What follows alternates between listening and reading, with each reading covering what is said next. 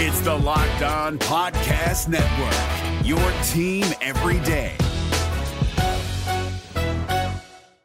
A player who is currently on the Reds roster is being dismissed, and he shouldn't be.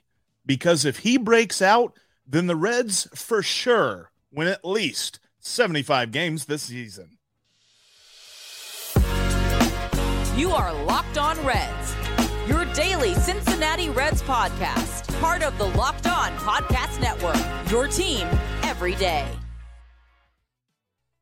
You are locked on Reds, and it is Aloha Friday. That's right. It's also Friday the 13th, but I promise you, the only thing scary about today's show will be Jeff Carr's takes. I promise. Thanks so much for making Locked On Reds your first listen of the day. We are part of the Locked On Podcast Network, and we are free and available on all podcasting platforms. I'm your host, Stephen Offenbaker, alongside the aforementioned bad take Jeff Carr. And we have a passion for baseball. We have a passion for the Cincinnati Reds. And we have taken that passion and we have turned it into information for you.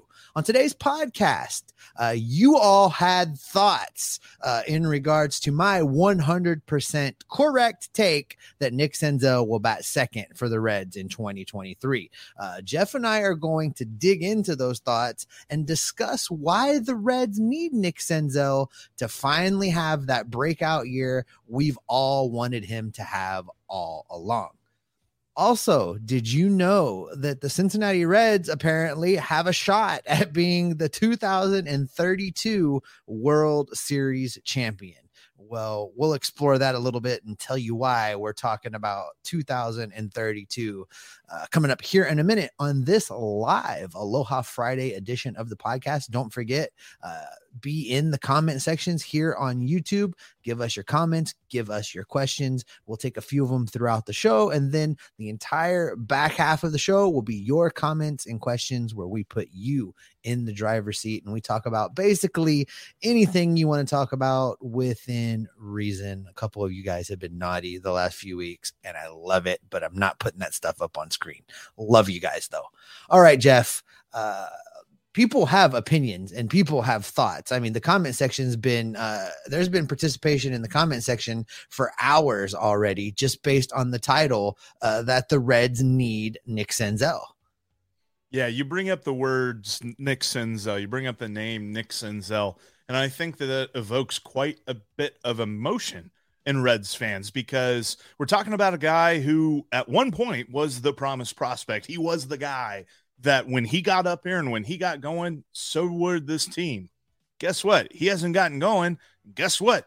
The team hasn't either. We've talked a lot about Nick Senzel and why he needs to perform this year for him, why he needs to bounce back and kind of where really break out, not really bounce back. You can't bounce back if you were never somewhere to begin with. But the Reds also need him to perform because when you're talking about this team, Nick Senzel is exactly the kind of player that the Reds need to bank on working out if everything else is going to fall into place.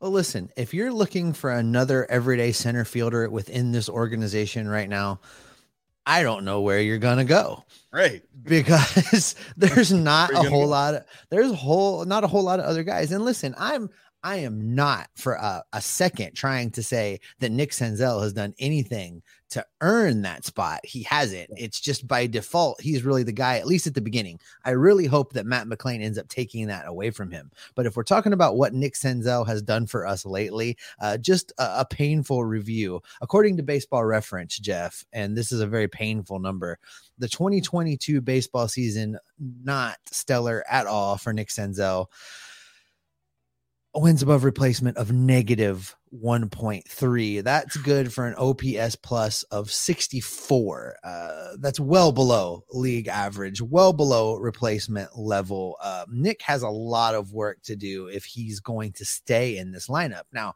uh, what I'm saying is he's going to be there at the beginning, but if if he continues to perform like that, he won't be in this lineup for long. They'll move somebody or make a deal for somebody and and replace him in center field.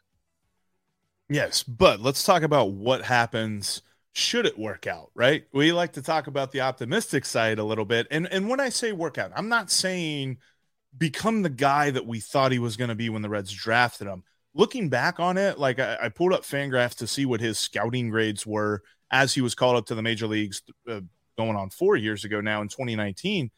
And back then, they had his hit tool as a possible 70, like a potential of getting to 70. And again, that's a scouting grade out of 80, which means that he was going to be and or he he was believed that he would develop into a elite hitter. That hasn't happened yet. And, and it's not even really a serviceable hitter that he's so far developed into. I think that if he can just be a little bit of what he was supposed to be, then the Reds are going to take that next step this year. Because we talk about the outfield and we talk about what they don't really have coming up soon. And, and, and, you hope that you can move Matt McLain to the outfield, or you hope that you can move one of these other infield prospects to the outfield and they pan out, or maybe they make a trade for an outfield prospect. But I still think that Nick Krall and I still think that this team are going to give Nick Senzel some time to figure it out because what did we talk about whenever the Reds signed Wil Myers? They got a guy on a pretty reasonable one year deal the rest of this roster is going to be filled out with guys who are cheap when it comes to money and, and guys whose contracts are very palatable. And even though there are those who would say, why on earth did Nick Senzel get a raise? He hasn't warranted that raise just yet. He is still in that area where the Reds are happy with how much money he is making.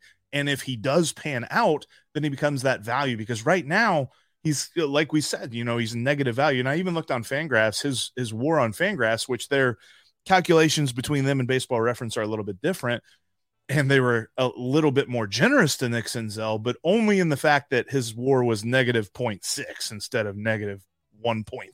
So well, it, it still sign the extension now. yeah, he's got a lot of work to do. He he definitely does. But if he pans out, it's going to be so huge because this outfield is in shambles. Yeah, listen, with Senzel, I mean, his best season by far was actually his rookie season when he first got called up yep. in May. Uh, that season, he had an OPS plus of 87. He hit 12 home runs that year, 42 RBIs, stole 14 bases. It was his best season in the majors, and I think uh, I think the injuries have taken a toll on him. And, uh, you know, interesting. I'm going to jump into the comments here, Jeff, because, you know, Jimmy McFarland brings a pretty hot take question, and I want to see what you do with it uh, here since we're talking about Nick Senzel. Yeah. Jimmy McFarland says that Nick Senzel was a waste of a draft pick. Do you agree with that? Was he a waste of a draft pick?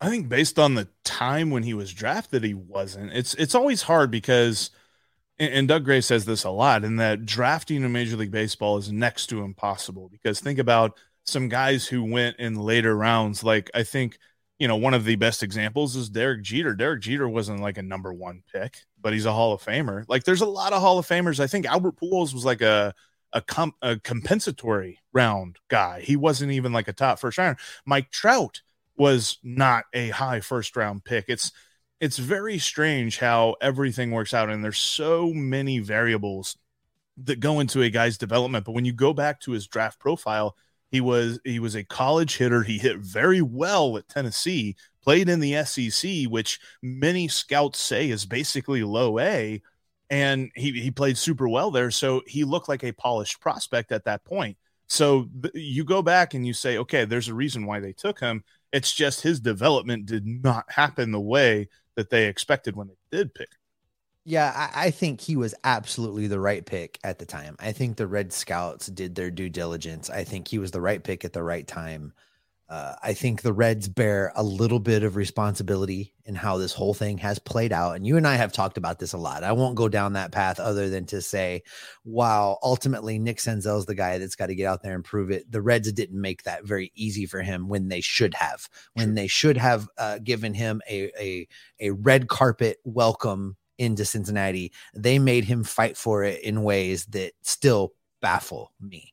But uh, I think he was the right pick at the right time. And I'm not ready to give up on him just yet, Jeff. I think that while he may never be that, that all star level guy, Uh, I think there still could be an above average Major League Baseball player trapped in there that may find his way out. And and to your point on on the draft and you know Major League Baseball being hard, you know I think football has ruined everybody's you know expectations of the draft. Major League Baseball players aren't major league ready when you draft them. You don't get that. And you never know what you're going to get.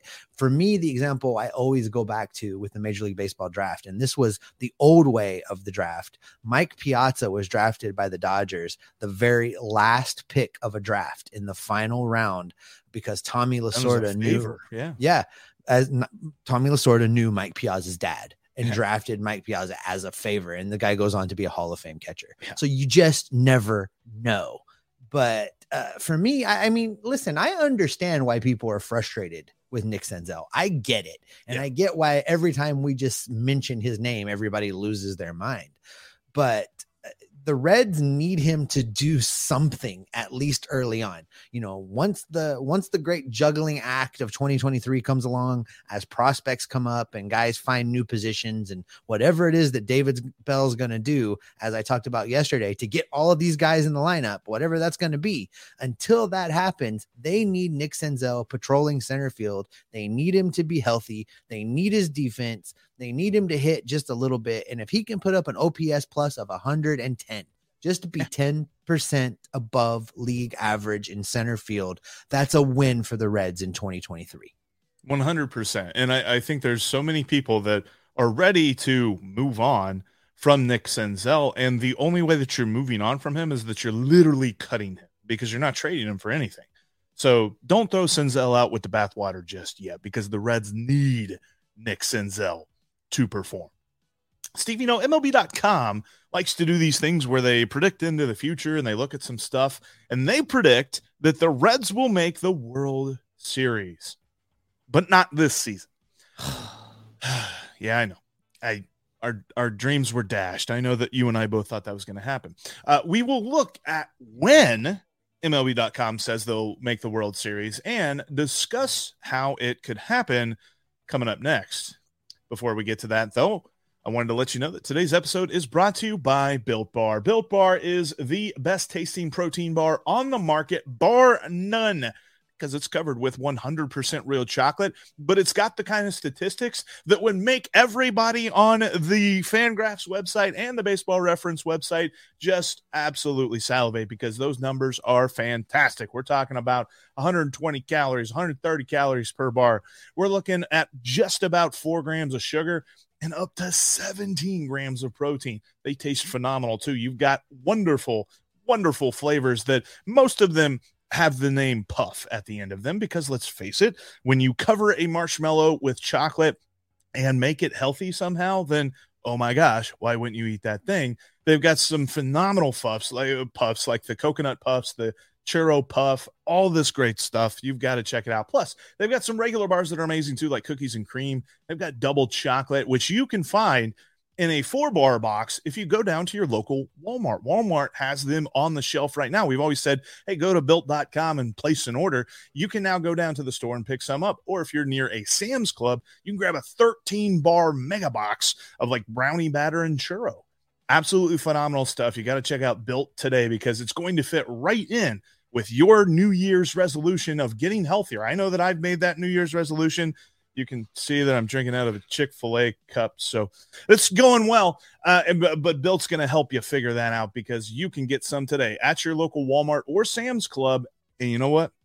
You can thank me later.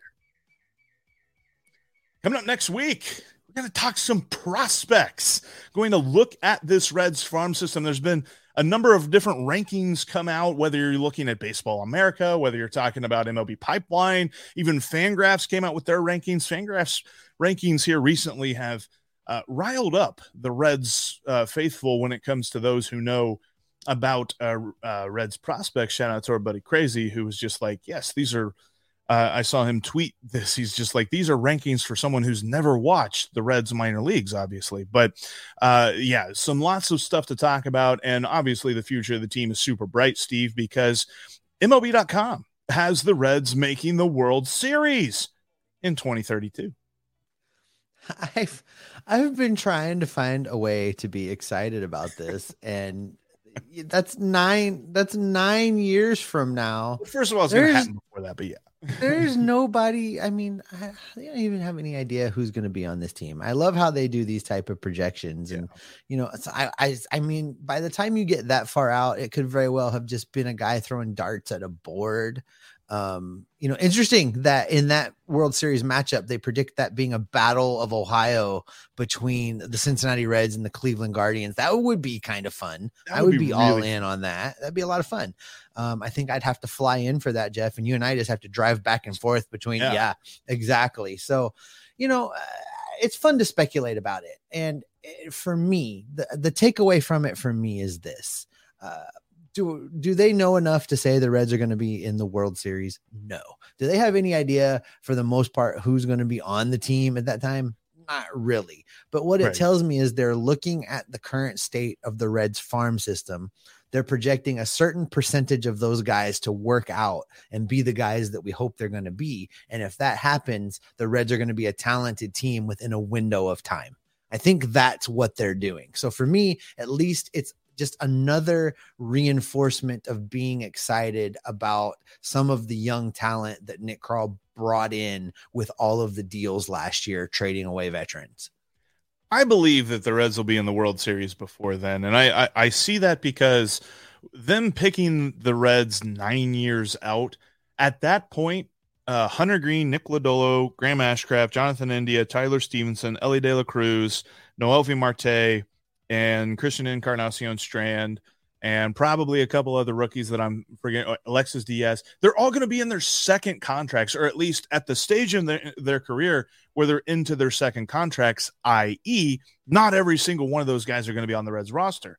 So they're predicting a Reds team that has people that we don't currently know on the team making the World Series. And that's the hardest part about this is to look at it and just say, well, it kind of feels like there's a certain point in this exercise that MLB.com has done that you just kind of throw some darts at the board and say, who have we not written about in this article?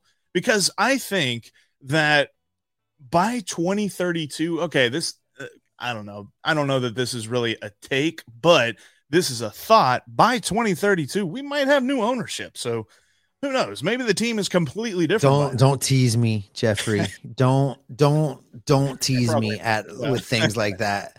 I, God, I hope that's true. I, I, I really do. And listen, and- like and for- than a World Series.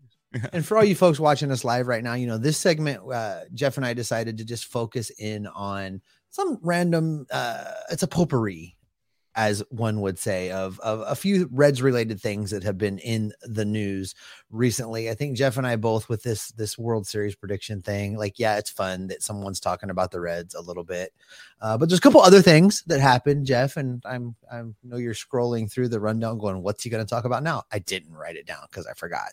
Uh, but I did want to make mention of the fact that our guy, the crafty lefty himself, Chris Yes. Welsh, who is uh, a friend of mine and a friend of the podcast, uh, was named the Ohio Sports caster sports broadcaster. Uh, i forget the exact title but he was the something ohio of the year uh, broadcaster sports person. Something, um I think he was the thing. we're He- something Ohio of the year. he was the something of the year. At any rate uh you know i i just i just wanted to kind of make mention of it and shout out to chris because uh you know in, in this day and age of of more and more guys that um you know move on to the next gig and and focus in on you know like trying to just be the color guy on tv or whatever. Chris has kind of found himself in a position now uh, that he didn't start out in, where he kind of does it all. He's on the radio, he's on the pregame, he's on the postgame, he's on the TV broadcast. Uh, you know, he he kind of does he basically does everything but Jim Jim Day's job and wandering around the stands and and you know hell they may ask him to do that this year for all we know, but you know he's kind of done it all and he does it all with tremendous professionalism and he does it all with uh with a lot of knowledge and he does it all very well and you know i i tell you all the time when i find myself able to sit down with him he comes to hawaii in the off season and we generally try to get together while he's here. And you know it's uh there's been a couple times we've been like sitting on the beach sipping coffee and he's talking to me about baseball and i'm like what is this life i'm living? He just has so much baseball smarts and and can and- and can explain it and and and have a conversation about it where you don't feel lesser than or you don't feel lost. And I think that translates into the broadcast that he does as well. When you're listening to him, you don't get lost. You can you can learn something, you can find a takeaway and eh, each one of his uh, efforts in the broadcast booth or on the radio, I feel like I pick something up by listening to him. And, you know, I don't think there's another guy out there that deserves to be recognized more than him. Uh, you know, I think it was great that they recognized him. Yeah we we as Reds fans are super blessed with the plethora of voices that we have around our team. Whether you're talking about Chris Welsh or whether you're talking about John Sadak, you're talking about Tommy Thrall, talking about Jeff Brantley, all those different guys, like they all present so many different points of view and and you've got different delivery styles as well. Like I know whenever Chris is on the broadcast, whether it's radio or television, it's going to be the smartest form of the broadcast. And um, I, I really think that anytime you hear him talk about baseball, you will be smarter about the game. And I, I also think that, you know, I, I, watch I watch the Cavs, I watch the Blue Jackets, I watch as much Ohio sports as I can, and and they all have fine announcers, but no, nobody's as good as as what we have for the Reds. So I'm very I'm very pleased to see that he won that. Also, shout out to C Trent getting Sports Writer of the Year for the state of Ohio That's right. well. That's well. My bad. Absolutely. And, well, and well, we'll spend some time talking about him maybe in the in our next uh next episode or maybe we'll just have him on we'll reach out and get yeah. him in here and talk about it a little bit but you know i think that uh, ohio uh, sports in general and Cincinnati Reds specifically have been blessed with uh, a lot of talent covering the team in sometimes difficult situations that I think not everybody is aware of what right. goes on behind the scenes sometimes and what these guys have to do to get a story. Uh, but I think they do a great job of getting the story and bringing it forward. Uh, but listen, Jeff, I think we've hit a point where we can move on to my favorite part of uh, these Aloha Live Fridays, which is the questions and the comments. So we're going to jump into the questions and the comment section and basically put you all, the viewers and listeners, in the driver's seat. Uh, this is going to be a lot of fun. It's my favorite part. I can't wait to get rolling on this. And we're going to do that in just a second. But first, I want to tell you to remember you can follow the podcast on all platforms, including right here on YouTube. Click subscribe, click the notification bell so you never miss a beat with us. You get all of the updates when we post something and you get notified when we go live. You can also follow us between shows. You can follow us on Twitter. You can follow me at S Offenbaker with two F's. You can follow Jeff at Jeff Carr. That's Jeff with three F's. And you can follow the show at Locked On Reds. All right, let's do this thing, Jeffrey, because the comment section has been active for hours. When when I logged in to the to the software here to to get ready, I was like, wow, look at all this. People were ready and you know raring to go. So we're gonna dive to right come in. ready to talk about the lineup, and I I see some comments about that. There is and there there's a lot of stuff. Uh, I'm gonna hope I say this right. Uh, Joseph Gaditza, is that right? Joseph Gaditza. Uh, Will the Reds add an established starter for the rotation at some point before we fire up the season? I think it would be wise. A veteran presence would help the young fellas. All of that's correct, Joseph. Uh, I think it would be wise. I think it would help the young fellas. The answer is no. Uh, the only caveat to that is if a veteran arm becomes available towards the end of spring training by way of a cut by a guy that didn't make a team, I could see the Reds taking a flyer with a with a incentive laden deal. Because if you remember, Nick Krall has said they got to get creative for anybody else that they sign. So one way to do that would be you know a low base salary with some incentives, uh, and then if that guy comes in and performs well, they'll trade him by the trade deadline, and uh, you know everybody wins at that point. Yeah, I think that there's an element of wait and see from the planning of this roster. When they're talking about spring training they're really going to give the young arms all the opportunity to win a job. They're going to give brandon williamson all the opportunity to win a rotation spot. Levi Stoudt um, maybe to a little bit of a lesser degree andrew abbott. I still think he starts the year in aaa no matter what. Um, but also you know you've still got guys like are they going to figure out if Luis Cessa is a starter? Are they going to figure out if Connor Overton is a starter?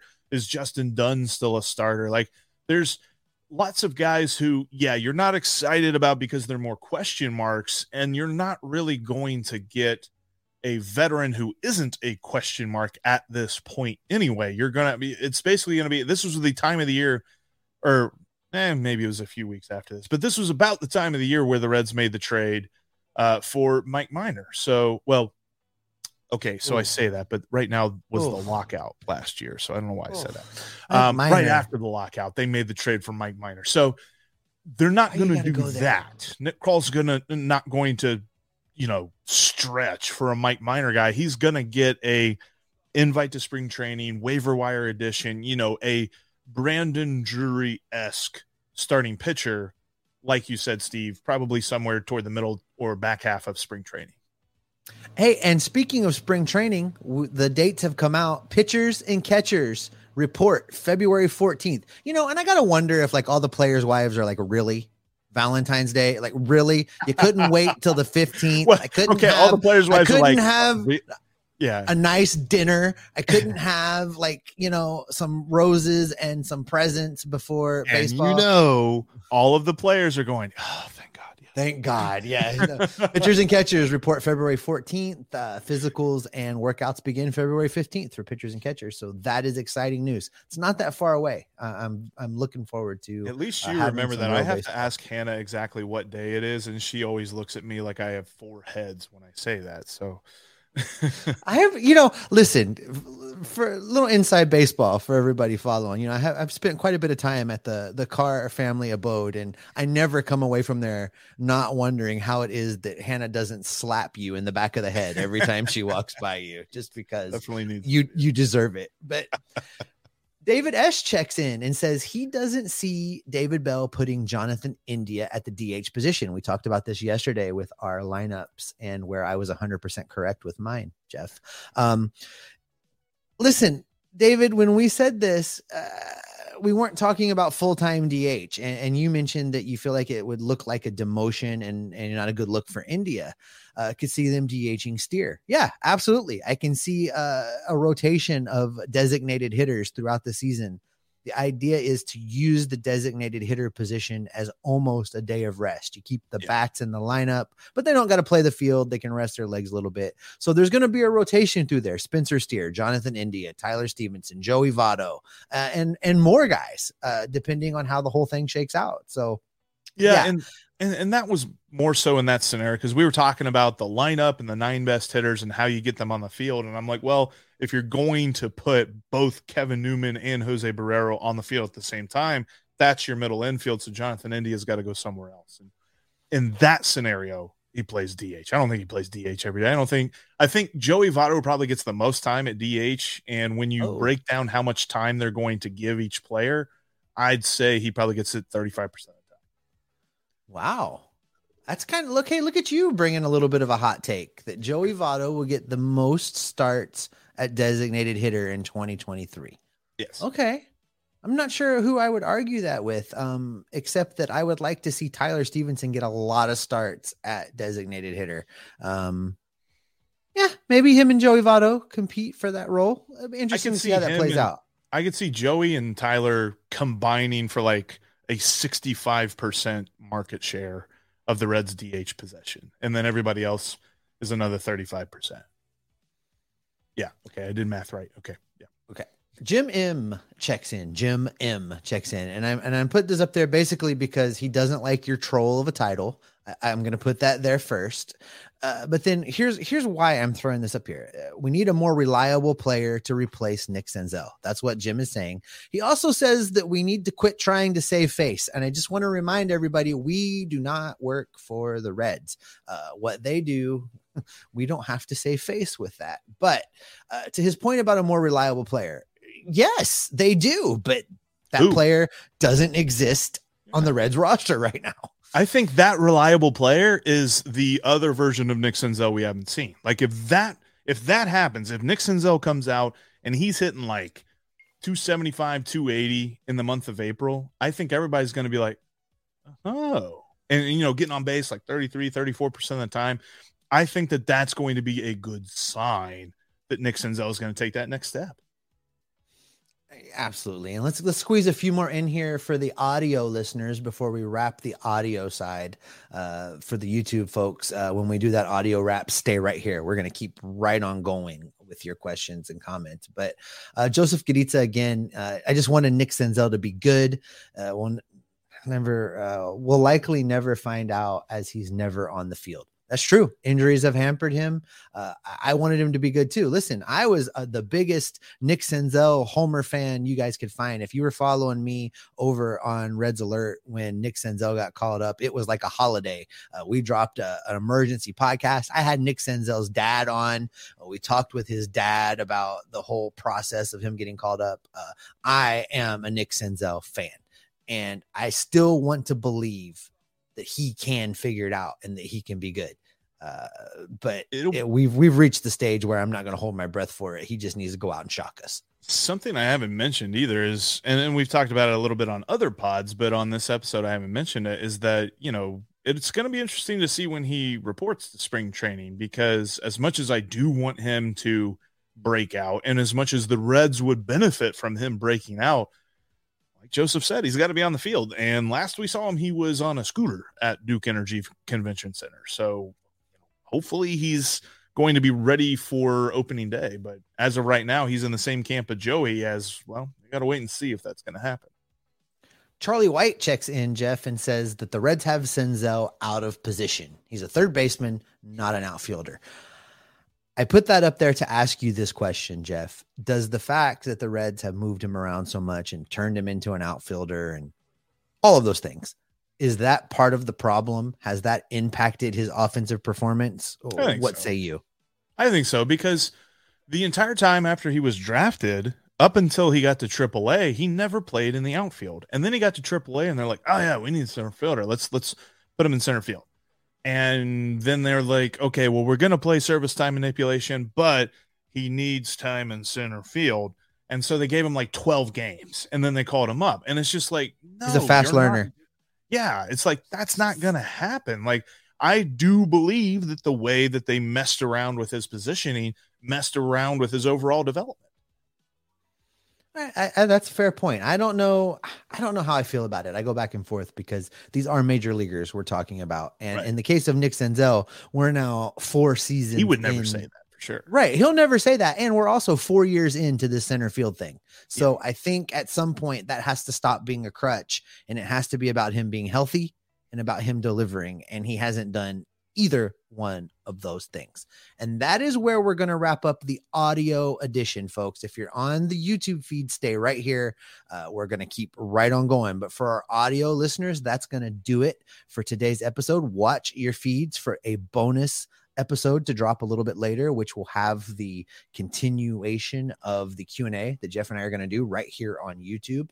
Uh, but for the audio folks, uh, coming up next week, we're going to continue to follow this team and dig through what's going on. We're going to look at some of the prospects. Uh, I hear tell that we're going to be joined by a prospect expert maybe from within the locked on family. And speaking of that guy uh, after you've listened to this show go check out his show. Make your second listen of the day the locked on mlb prospects podcast with lindsay crosby. Lindsay will probably be joining us next week to talk prospects within the reds organization because he is a prospect encyclopedia. Uh, he can bring you all of the info on Major League Baseball's stars of tomorrow. The Locked On MLB Prospects podcast, just like Locked On Reds, is free and available wherever you get your podcasts. Uh, until we talk to you again in the audio feeds, we will keep you locked on Reds every single day. Hey, Prime members, you can listen to this Locked On podcast ad free on Amazon Music. Download the Amazon Music app today.